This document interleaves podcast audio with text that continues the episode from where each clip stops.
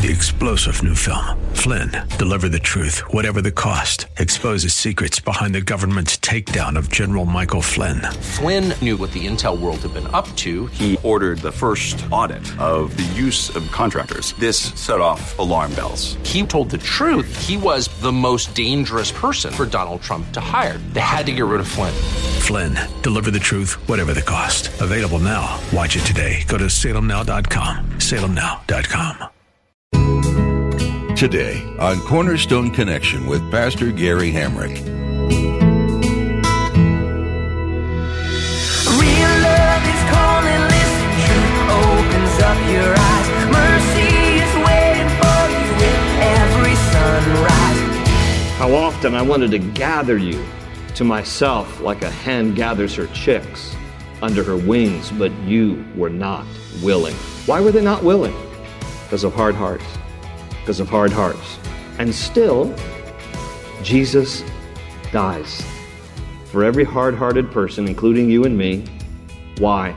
Here's what he really demonstrated on the cross My love will melt their hard hearts. My love will melt their hard hearts. This is Cornerstone Connection, the radio ministry of Pastor Gary Hamrick of Cornerstone Chapel in Leesburg, Virginia. Pastor Gary is teaching through Ezekiel. On the cross, Jesus demonstrated just how strong God's love for us is. Today, Pastor Gary takes you to Ezekiel to encourage you that God's power and love is strong enough to melt the hardest of hearts, no matter how far away they have strayed from their Creator. The Jewish people in Ezekiel let the culture of the people around them affect their relationship with God negatively. But they were given hope in God's forgiveness and love, which is still true and relevant for anyone to accept still today. At the close of Pastor Gary's message today, I'll be sharing with you how you can get a copy of today's broadcast of Cornerstone Connection. Subscribe to the podcast or get in touch with us. But for now, let's join Pastor Gary in the book of Ezekiel, chapter 9, as he continues his message When God Heals a Hard Heart.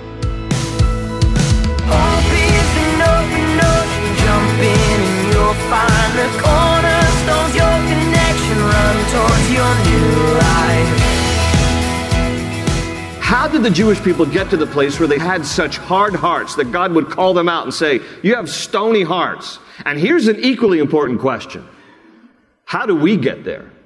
Because don't think for a moment that these are the only people who have ever had hard hearts toward God, or hard hearts toward one another, or hard hearts about life. There are plenty of people walking around the world today, smiles on their faces on the outside, but hard hearts on the inside. People who have this exterior, this shell, where they don't want anybody to come in. Not God, not you, not anything or anyone. How is it that we get hard towards God, towards life, towards one another? How is it we become so jaded and cynical about life? Well, there could be a variety of reasons. For example, some maybe have had a hard life themselves.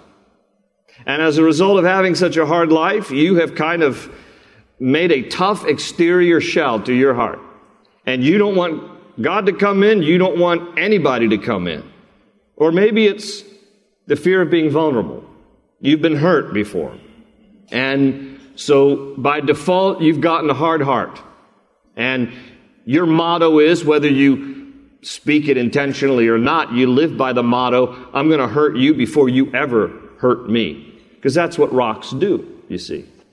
Or maybe it is, and this might speak more to the guys in the house than it will the ladies, because there's something about guys that are just a little bit more proud, I think, and stubborn in the sense of maybe you just are proud and you just want to be tough and independent.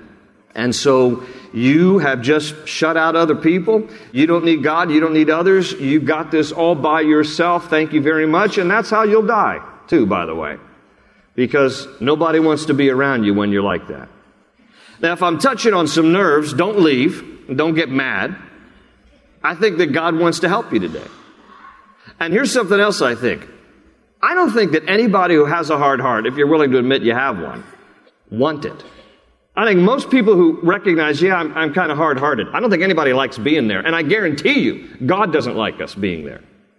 God does not want people to have a hard heart, not towards Him, not towards others, not towards life in general. So, how did the Jewish people get there? To this place where God would say to them about them here in Ezekiel 11, You have stony hearts. How did they get there? Well, in part, they got there incrementally.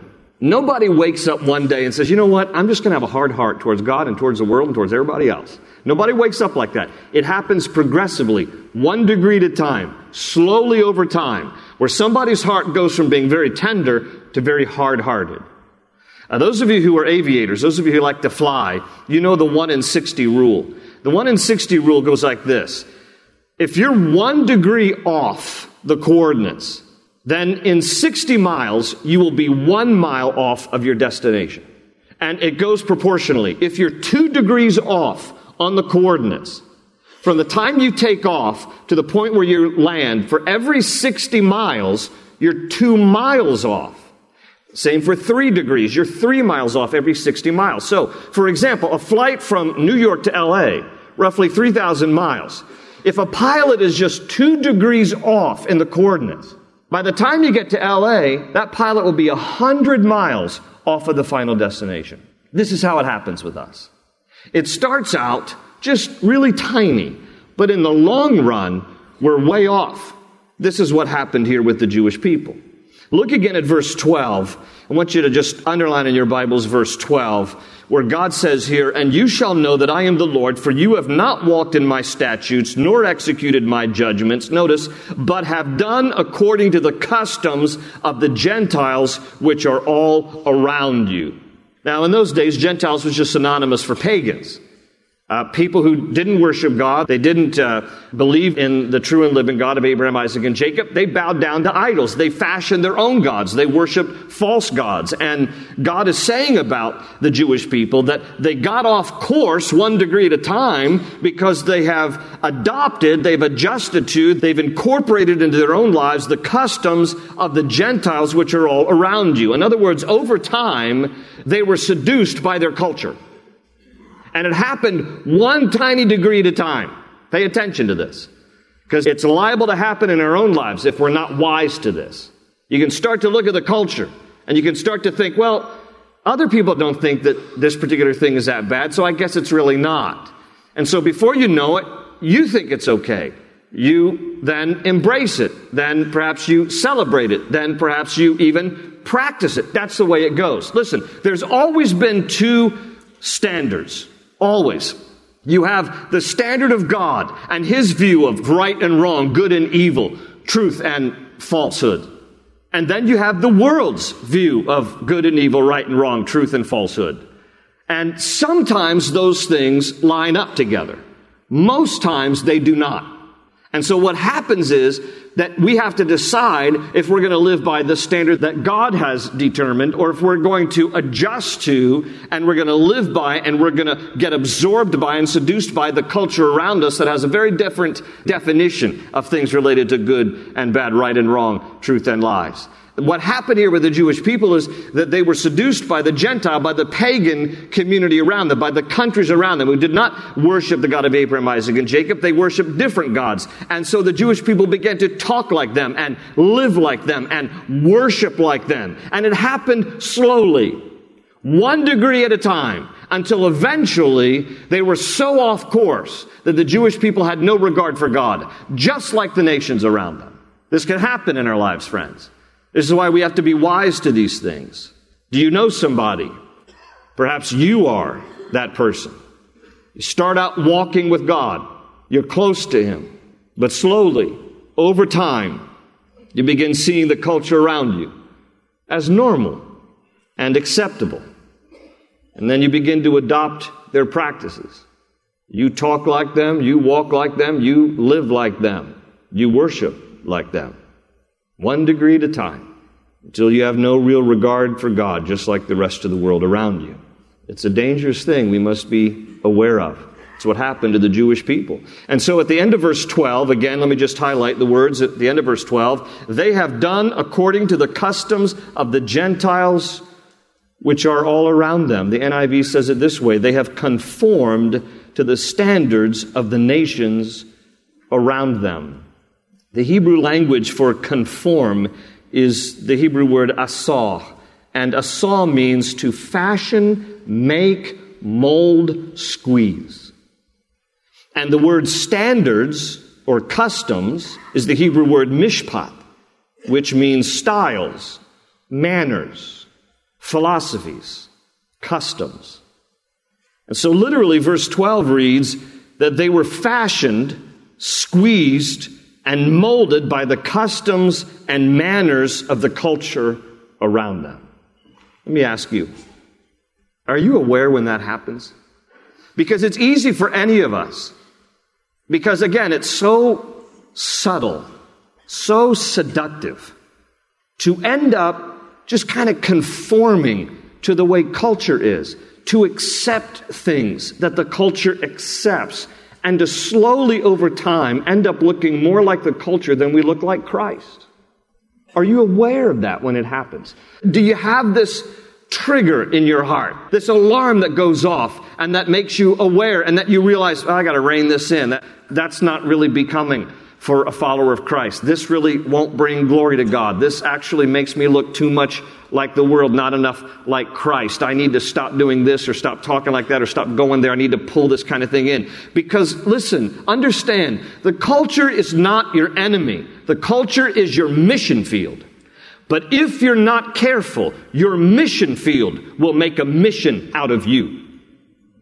That's just fact. The culture's not our enemy. We want to influence the culture with the good news of Christ. We want to love people who don't know Christ. We want to share the good news. That's why it's called good news. Gospel means good news. They are our mission field out there, outside of the walls of every church. But be very, very careful that your mission field does not make a mission out of you. This is what was happening here with the Jewish people. This is why in the Bible we're warned, 3 John verse 11, Beloved, do not imitate what is evil, like what the rest of the world does, but what is good. He who does good is of God, but he who does evil has not seen God.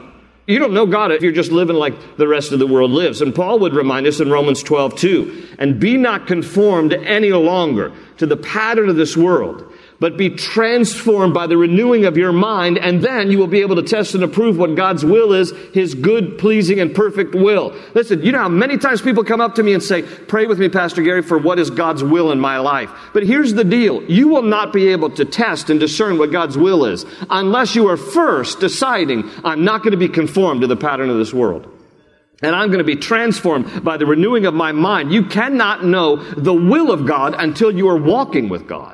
And people want revelation. They want, I want to know the will of God, but I want to live however jolly well I want. It doesn't work like that.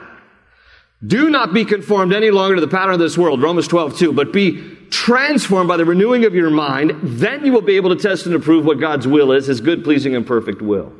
So there's constant caution in the Bible, because here's what happens. If we end up, as the Jewish people did, conforming to the standards around them instead of the standards of God, you develop a hard heart towards God. Because that's inevitably what happens. Because if you want to be living according to the system and standards of the world, then every time anything about God comes up, you're like, don't want to hear it. And anytime anybody tries to confront you about your life, don't want to hear it. See, and this is the very reason why the Jewish people did the most extreme thing in this particular time, which was to kill the prophets. Because when you want to live according to the standards of the world around you and not according to the standards of God, then anybody who confronts you, you don't want to hear. So you're either going to run from them or the most extreme thing, what they did, we're just going to kill the prophets. We're just going to kill them because we don't want to be hearing this stuff. Why? Because they're under conviction. People don't like to be under conviction. So, and rather than surrendering, repenting, drawing near to God, we're just going to kill the prophets. This is the very thing that broke the heart of Jesus. Remember, as he's coming into Jerusalem on Palm Sunday, Matthew chapter 23, verse 37, he weeps over Jerusalem.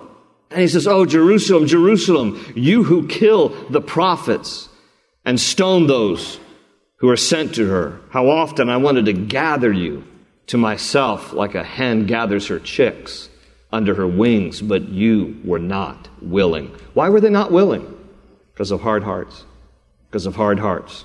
And still, Jesus dies for every hard hearted person, including you and me. Why? Here's what he really demonstrated on the cross My love will melt their hard hearts. My love will melt their hard hearts. This is basically what God is doing here in Ezekiel chapter 11. Despite the fact that the Jewish people had forsaken him, rebelled against him, turned towards idols, adopted the customs and standards of the world around them, God says, you know what? I'm going to providentially, sovereignly intervene. And here's what I'm going to do I'm going to give them one heart, and I'm going to give them a new spirit, and I'm going to take out that hard, rocky heart, and I'm going to replace it with a soft heart of flesh. God providentially intervenes in this scene. Look again in your Bibles here, verses 19 and 20. Look with me, verses 19 and 20. He says in verse 19, Then I will give them one heart. Meaning, he's going to replace the divided heart that they have. A little bit of the world, a little bit of God. They have split affection. God says, I'm going to providentially give them singleness of heart, one heart. And I will put a new spirit within them. I'm going to breathe ruach in the Hebrew. I'm going to breathe my spirit. I'm going to breathe new life into them. My standard, my morals, my motives, my principles, so that they can have a closeness with me. And take the stony heart out of their flesh and give them a heart of flesh. In other words, a soft heart, a tender heart, a heart that is molded by God. Verse 20, that they may walk in my statutes and keep my judgments and do them. And they shall be my people, and I will be their God. Now, I don't know if you noticed in my reading those two verses, but five times, it's actually three with two inferred. Five times God specifically says, I will do something. Look again, verse 19. I will give them one heart. I will put a new spirit within them. Also implied, I will take the stony heart out of their flesh, and implied, I will give them a heart of flesh. And then the end of verse 20, I will be their God. Five times God talks about what he will do, and not once was it dependent on the people. And I thank God that are, there are many times in my life that God said concerning me, I will do, and it was not contingent on my willingness. How many of you are thankful that God supernaturally intervened in your life that I will do for you? Even though when you were dead in your transgressions and sins, even though you weren't a willing participant, God said, That's okay. I'm going to supernaturally intervene in your life in a way because of my deep love for you. And I'm going to intervene because God is always the initiator in our lives. I love that about Him. God always is the initiator. God took the initiative to heal their hard hearts. And He will do the same for you. Whether you have a hard heart because of your sin against God, like they did, and you've just simply kind of absorbed into the culture, and God's heart is breaking over your hard heart, He can heal you of that, bring you back into fellowship with Him. Or maybe it has nothing to do really with sin. Maybe it's what I touched on earlier at the top of the study. Maybe you have a hard heart because you've just had a hard life, just things that have happened over the course of your life. And so, just kind of as a mechanism of protection, you said to yourself, I'm just going to be tough about this, and I'm going to have this hard exterior of a shell around my heart, and nobody's going to get in. Not God, not very few people. Very few are going to get in to my heart because I don't trust people. I don't trust people. Or maybe it's because you're afraid to be vulnerable again because somebody's hurt you. And so you just developed a hard heart, again, as a way of protecting yourself. Your motto, unspoken, but your motto is, I'm going to hurt you before you ever hurt me. Because that's what rocks do, you see. Or maybe again, it's just this whole matter of pride. I'm tough. I'm independent. I don't need God. I don't need anybody. I can do it my way. And then you end up wondering, why are you so lonely? And you end up wondering, why do you feel so distant from God? I don't know whatever your reason might be, if in fact you would acknowledge that perhaps you have a hard heart. But what I do know is God can tenderize every hard heart no matter what the reason. Many years ago, on one of our earlier trips to Israel, I had a lady on our trip that I didn't know. She didn't go to our church, still doesn't. This is many years ago. She was just out of state, invited by some folks who did go to our church to jump on the trip with us. And so she came. All I knew about her was that she had been widowed. Five minutes into the tour, no exaggeration, five minutes into the tour, everybody could tell she's difficult. She was making everybody miserable around her. You talk about a hard hearted person, her picture, if you look it up in the dictionary, was there. Hard hearted, hardcore. And everybody tried to befriend her. Everybody tried to be nice to her, and the nicer people became, the nastier she was. I mean, it was just like this reaction that I could see as I was just watching people peel away one by one, like, I don't want to sit next to her, don't want to eat a meal with her, don't want to be near her. She's just making life miserable for everybody on the whole trip. So, by the way, those of you going on the next trip, be nice, all right? It doesn't work out well if you're not nice. I actually was thinking to myself, this would be the first time ever. I was actually thinking to myself, how can I convince her to go home? We'll refund her money. It was that bad. It was that bad. How can I convince her? Get in a plane, go home. Don't go away angry, just go away. You know, that's the kind of thing I was thinking. And before I drastically came to that step, I felt like the Lord wanted me to just sit down and have a conversation with her. So this is about halfway through the trip.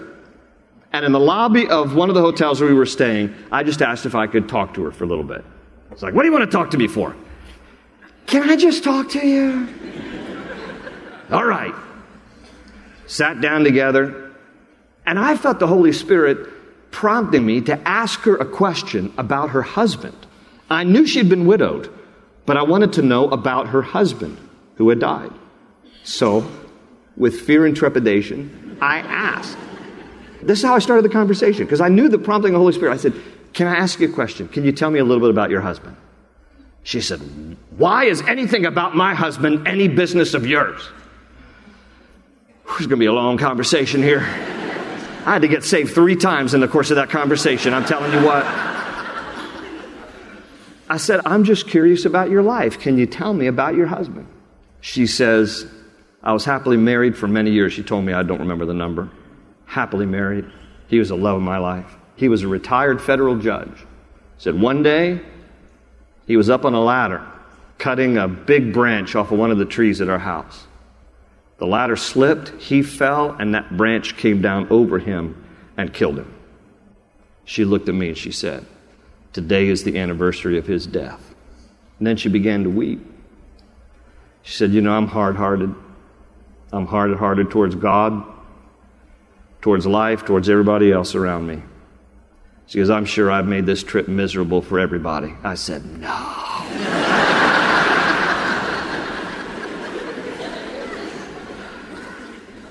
She said, I'm just so sorry. I'm just grieving terribly over my husband. And I saw her melt right in front of me. I know it was the Holy Spirit. For the rest of that trip, she was like an angel. I prayed for her, and from that moment on, she was as sweet as anybody could possibly be. I'm here to tell you. I don't know what reason, if in fact you acknowledge that you have a hard heart, that your heart got that way, but what I do know is God can soften the hardest heart. And God wants to do that for you.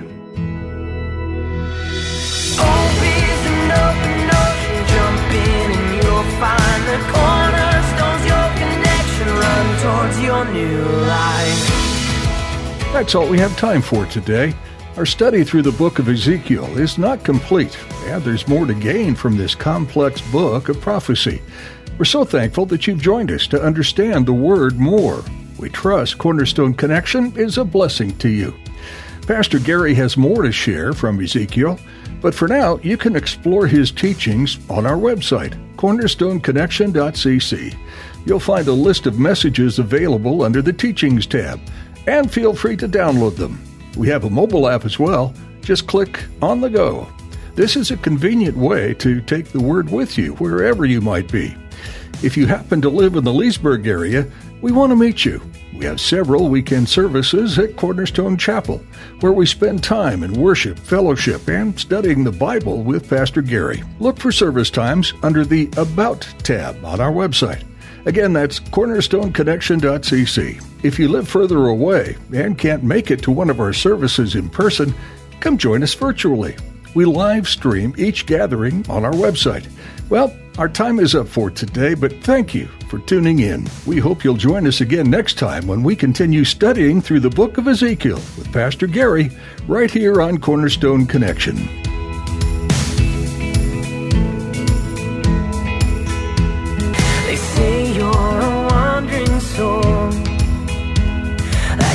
Got no place to go, but still you know.